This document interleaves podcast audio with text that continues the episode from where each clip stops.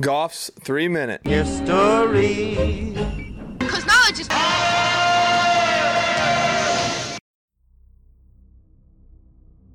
The only thing necessary for the triumph of evil is for good men to do nothing.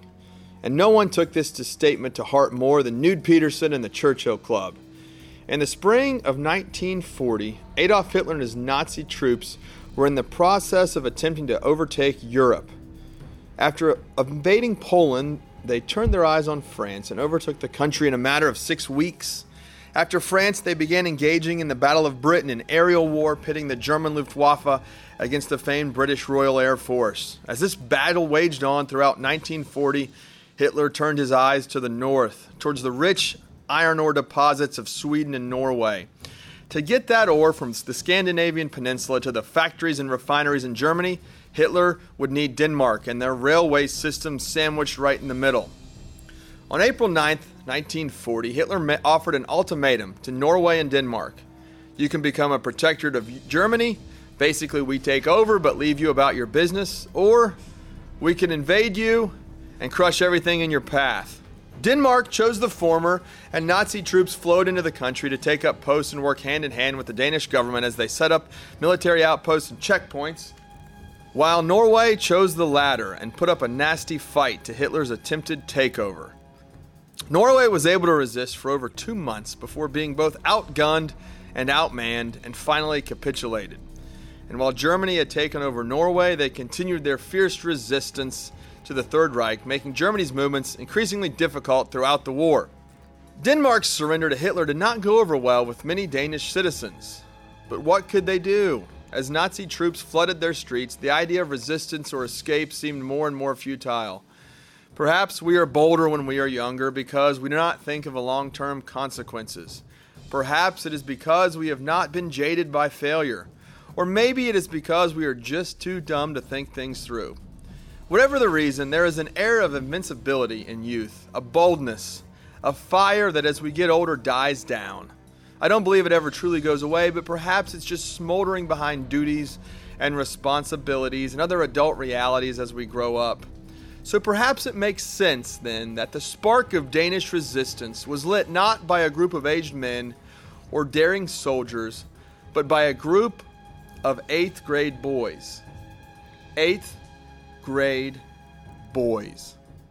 In the summer of 1940, a few short months after Denmark's surrender and Germany's occupation, Knud Pedersen, his brother Yen, and their cousin Hans became so inspired by the Norwegian resistance next door and so embarrassed by their own government's cowardice and surrender to Hitler they decided to act. They needed a name, so they came up with the RAF Club, named for the famed Royal Air Force, who so daringly fought off the German aerial attacks on the British Isles and began their own campaign against the Nazi occupiers. Their strategy, if you want to call it that, was simple disrupt Nazi occupation, don't get caught. If you were in Odense, Denmark in the summer of 1940, you probably would witness a group of boys casually riding their bicycles through and around town and out to the countryside. What you probably did not witness were those same boys on bicycles parking their bikes and cutting phone lines with their pocket knives to Nazi outposts or turning the road signs, which were now painstakingly translated to German and all over the roadways, to the wrong directions.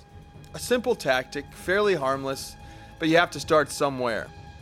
These disruptions continued and grew until the local German authorities put out a reward for the capture of these vandals at 300 kroner, which was actually three months' pay to Danish citizens. In the spring of 1941, Knud's father was a local preacher, was forced to move north to Aalborg to lead a church there.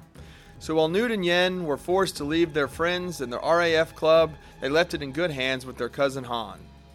Aalborg in northern Denmark's Jutland featured a major airport that had become a big time refueling station for Nazi troops traveling between Norway and Germany and then eventually Russia. As the boys started finishing school in their new town, they began to make new friends, and the fires of rebellion grew inside of them after the taste of success they had had in Odense. They befriended a few like minded rebels and cautiously invited them into their circle. And on Christmas 1941, the newly formed Churchill Club met on the top floor of an unused section of the monastery where the Pedersens now called home. The Churchill Club decided they would divide their club into three departments propaganda, technical, and sabotage. In the propaganda department, they decided they need a symbol for their club to represent that, quote, this flame of rebellion kills Nazis, end quote. They used bright blue paint and would go around painting their symbol, the Nazi swastika that extended the ends and had arrows. They painted these on German signs and on the doors of Nazi sympathizer business owners who they saw as war profiteers who had turned against their own people to profit from the German occupation.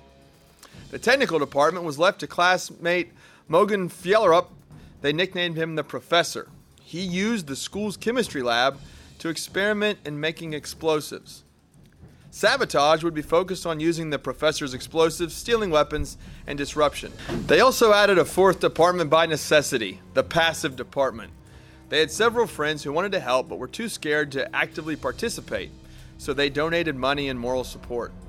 In one of their first attacks, they snuck onto the airport grounds, broke into a construction office where they lit and burned a stack of blueprints for improvements to the airport along with a f- picture of Adolf Hitler. They continued painting their arrowed swastikas on German trucks and doors as well. When they got word from Odense that their cousin in the RAF club had burned down an entire stable of German trucks, the pressure for the Churchill Club to up their antics increased. As the war crawled on, Aalborg became a R&R stop for German troops coming and going from both Norway and Russia. The amount of Nazi troops grew increasingly. Soldiers streamed into restaurants and set up barracks around town. These became the de facto spots for the Churchill Club to start the next phase of their espionage, acquiring some weapons. The boys would go to local restaurants and snag pistols from the coat closet as Nazi officers dined. In the summer months, as the barracks windows were open, the boys could sneak up and into the barracks to grab a pistol here, a rifle there, a few grenades, anything they could get their hands on. They acquired quite an arsenal and would set up targets in the attic of the monastery where they would practice shooting on Sunday mornings when the pipe organ from the church service would cover up the sound of their gunshots. Eventually, their boldness caught up to them when a restaurant waitress caught them stealing a pistol. They were rounded up and put on trial. Most of the boys at this time were just 15 and 16 years old. Prior to trial, they were held in a local jail where they were treated like minor celebrities. Townspeople would bring them cake and food daily. They were treated with admiration by even their guards. However, after trial, they were sentenced to anything from one to five years in the adult Nyborg State Prison a few hours away.